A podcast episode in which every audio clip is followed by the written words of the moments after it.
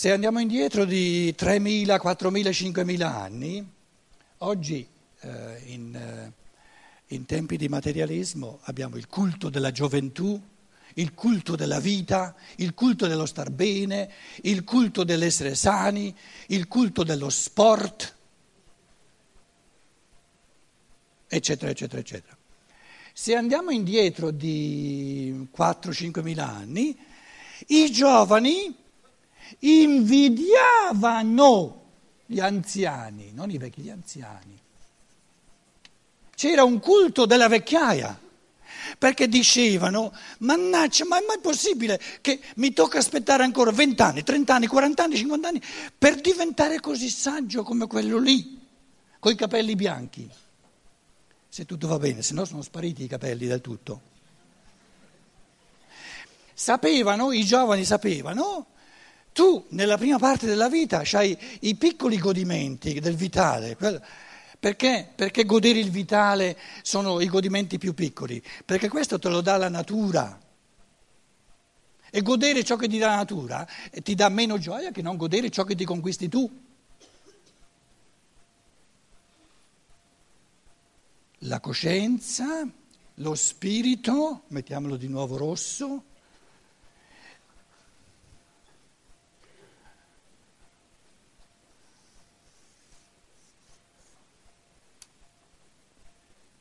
come si sviluppa la coscienza, come si mettono in moto processi di pensiero, come si sviluppa lo spirito. Lo spirito umano si sviluppa soltanto consumando il corpo.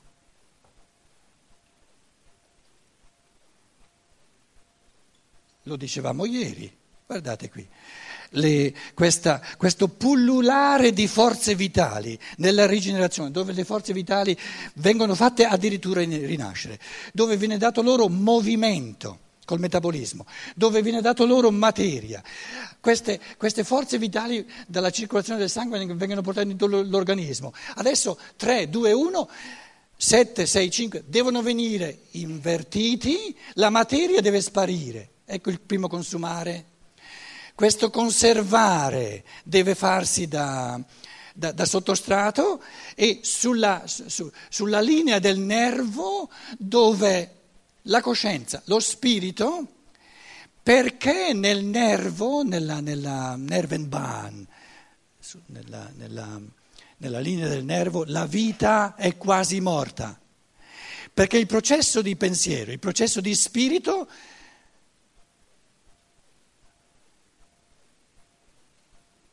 zurückdrängt, devitalizza il corpo. Si può pensare soltanto devitalizzando il corpo, uccidendo forze di vita finché il, il, il, lo stomaco è pieno di forze vitali, perché sta, sta, sta, svolgendo una digestione di un pasto luculliano, perché noi diciamo plenus venter non studet libente, perché non si può contemporaneamente avere processi di vita che pullulano e allo stesso tempo questa vita ucciderla e, e concentrarsi a, a risolvere un problema matematico. O l'uno o l'altro sono alternativi, non possono andare insieme. Quindi dove ci sono processi di coscienza, il vitale deve venire portato, tra, tra, eh, qui muore nei sensi, senso, senso dell'occhio, e qui il nervo. Quindi sull'elemento neurosensoriale il vitale è ridotto al minimo e chi lo rintuzza, chi riduce le forze vitali al punto che sono quasi morte? Lo spirito che pensa, l'anima che ama. Quindi più una persona consuma forze vitali, sprigionando cammini dello spirito, sprigionando luce dello spirito e calore dell'amore, e più deve ricostituire l'organismo, se no eh, la cera, la candela è finita e poi che facciamo? Perché ognuno può consumare soltanto ciò che di forze vitali ricrea, dormendo, mangiando, eccetera.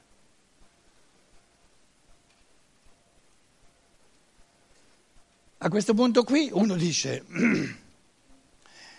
ma, ma, c'è una norma di, quanto, di quanti anni, quanti decenni una persona dovrebbe ricostituire sempre di nuovo un sacco di forze vitali per poterle distruggere, per poterle consumare con processi di coscienza? Non c'è una norma, è del tutto individuale. Un Rudolf Steiner Rudolf Steiner, lo, diciamo che ha, che, ha, che ha, immesso nell'umanità questa scienza dello spirito, una persona, se è goduto all'infinito processi di coscienza, eh, anche processi di amore all'umanità, è morto giovane. Ed ammalato, si è ammalato gravemente e poi è morto a 64-65 anni.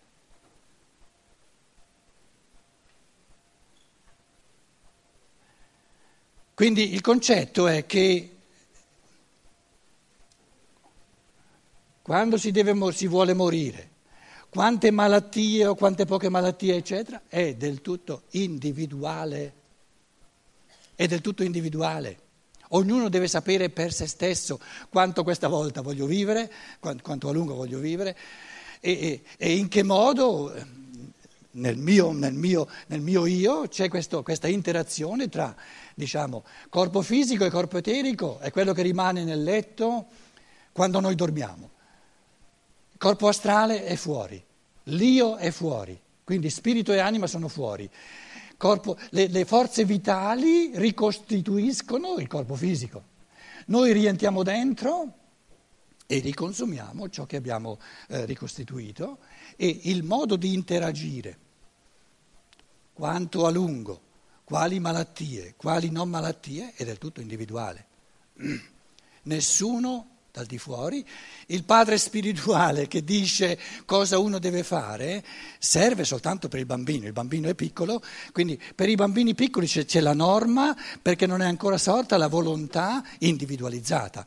Nel momento in cui noi lo chiamiamo la pubertà. La pubertà è il sorgere di un volere individualizzato. Nel momento in cui sorge il volere individualizzato, l'essere umano, umano scusate, non è più gestibile dal di fuori. Quindi l'interazione giusta nel tuo essere tra la tua anima e il tuo spirito e il tuo corpo, quello che è giusto per te lo puoi sapere soltanto tu magari provando e riprovando, però nessun altro ti può dire ehm, come, in che modo. Ehm. Adesso termino con un accenno a, a, a alcune malattie, diciamo, macrocosmiche. Il materialismo Cos'è il materialismo? Una massa di anime umane che sanno godere soltanto il corpo. E la scienza dello spirito è questa prospettiva, questa proposta di aprire l'anima sempre di più verso lo spirito. L'anima gode, vuol godere, sa godere soltanto il corpo. Che fenomeno è? Fermiamoci un, motivo, un, momentino a chiederci che fenomeno è questa anima, e siamo quasi tutti noi nel materiale, che sa godere soltanto il corpo. È un continuo martellare del corpo. Quindi l'anima che vuol godere il corpo strapazza il corpo dalla mattina alla sera perché gli vuole, vuole, vuole, vuole ehm, spremere fuori ciò che il, il corpo non può dare.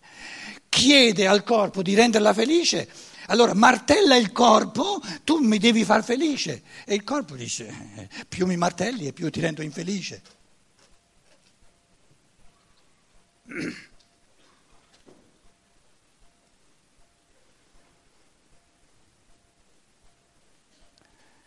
il concetto? Omerico, greco, omerico, già da Omero, poi ripreso dal cristianesimo, del cosiddetto peccato, il peccato originale, la caduta, cose che ho già spiegato altre volte. Il concetto greco è amartia, amartia, am, cum, latino cum, artia, scusate, artia La parola greca, che noi traduciamo con peccato, una traduzione da teste bacate, però la parola greca è amartia. Ora, am significa cum e artia è l'articolazione. Articolarsi. Articolarsi con che cosa? Dentro a che cosa? Allora, il concetto già da Omero, a partire da Omero, poi da Aristotele, Platone, eccetera, recepito nei testi evangelici, viene tradotto in italiano peccato, questa amartia, ma peccato non c'entra nulla. Amartia, che noi traduciamo con peccato, la caduta dell'uomo, è che l'anima dell'uomo si è articolata troppo dentro al corpo. È caduta, questa è la caduta male. L'anima è caduta talmente dentro al corpo che sente, vive eccessivamente tutte le vicissitudini del corpo e non vive nulla delle vicissitudini dello spirito. Perché? Perché è caduta troppo nel corpo. E come esempio, che ognuno può capire, eh, ho portato alcune volte, tutto l'atto sessuale di, di, diciamo di, di ehm, concepimento, se noi andiamo indietro di 3-4 mila anni, era possibile compiere tutto l'atto di concepimento senza che l'anima ne fosse partecipe. Avveniva per esempio nel sonno. E c'erano iniziati che sapevano quale, quale, papà, quale mamma, questo spirito vuole incarnarsi da questi due, andavano nel tempio e dormivano uno accanto all'altro, compivano l'atto di concepimento, ma la goduria dell'anima, immaginiamo che, che cosa l'anima oggi sente quando, quando tutto il corpo a questo livello, settimo livello di riproduzione, dove le forze vitali sono, sono così, così, irruenti, giustamente perché eh, quelli che vogliono, che vogliono, incarnarsi vogliono essere sicuri che, che la porta non, non viene chiusa, capito? Immaginiamo c'è stata una umanità dove l'anima era talmente poco inserita dentro nel corpo che, per esempio, la digestione uno mangiava, il corpo faceva tutto questo, questo lavoro di digestione e l'anima non, non sentiva nulla. Quindi il cosiddetto peccato originale, che poi è una necessità evolutiva, era necessario che l'anima cadesse sempre di più dentro il corpo, perché può, in chiave di libertà individuale, come dire, eh, ritirarsi fuori soltanto se c'è dentro. Quindi diciamo il materialismo è la cattività dell'anima dentro al corpo. Captivus, la prigionia dell'anima dentro al corpo. Sì, adesso dimmi tu, è vero, eh, sì, eh, sono occupato dalla mattina alla sera con il mio corpo e mi fa male qua, e mi fa male là, e mi fa male su, e mi fa male giù. Eh. Dimmi tu come mi sprigiono dal corpo. Molto semplice, molto semplice. Smetti di pensare al tuo corpo. Se tu, adesso prima che mi uccidete, lasciatemi finire la conferenza, eh, poi mi potete uccidere, se tu, caso mai, guarda che è possibile, eh, non, è, non è proibito, trovassi il modo di acchiappare una conferenza di un certo Rudolf Steiner e trovassi il modo, che non è proibito, di trovarla così interessante, una cosa, ma, ma, ma, ma, dove le ha trovate questo individuo? Queste, ma è una cosa, e giro la pagina, e giro la pagina, e giro la pagina, dove sono i, i malu, malucci che... Spariti, spariti. I malucci vengono vissuti quando l'anima è interessata soltanto al corpo. Ci vive talmente dentro che non vive nient'altro. Allora la soluzione è esercitare, perché siamo all'inizio, di occuparmi dell'umanità, dei destini dell'umanità, della, della triarticolazione sociale, quello che vuole scienza, eccetera, eccetera, eccetera. O qualcuno in Germania mi chiede come stai, intende dire come stai fisicamente. Sapete cosa gli dico? E che me ne frega.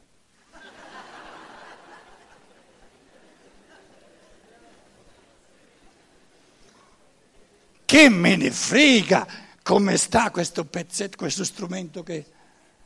Finché tiene che riesco a, a, godermi lo spirito, sto benissimo, ma sto benissimo non perché il corpo sta bene, perché sto bene io come spirito. E voi come state? Che, frega, che me ne frega, non che te ne frega, che me ne frega. Allora, una pausa di 15 minuti italiani e poi sentiamo quello che avrete da dire voi. Grazie.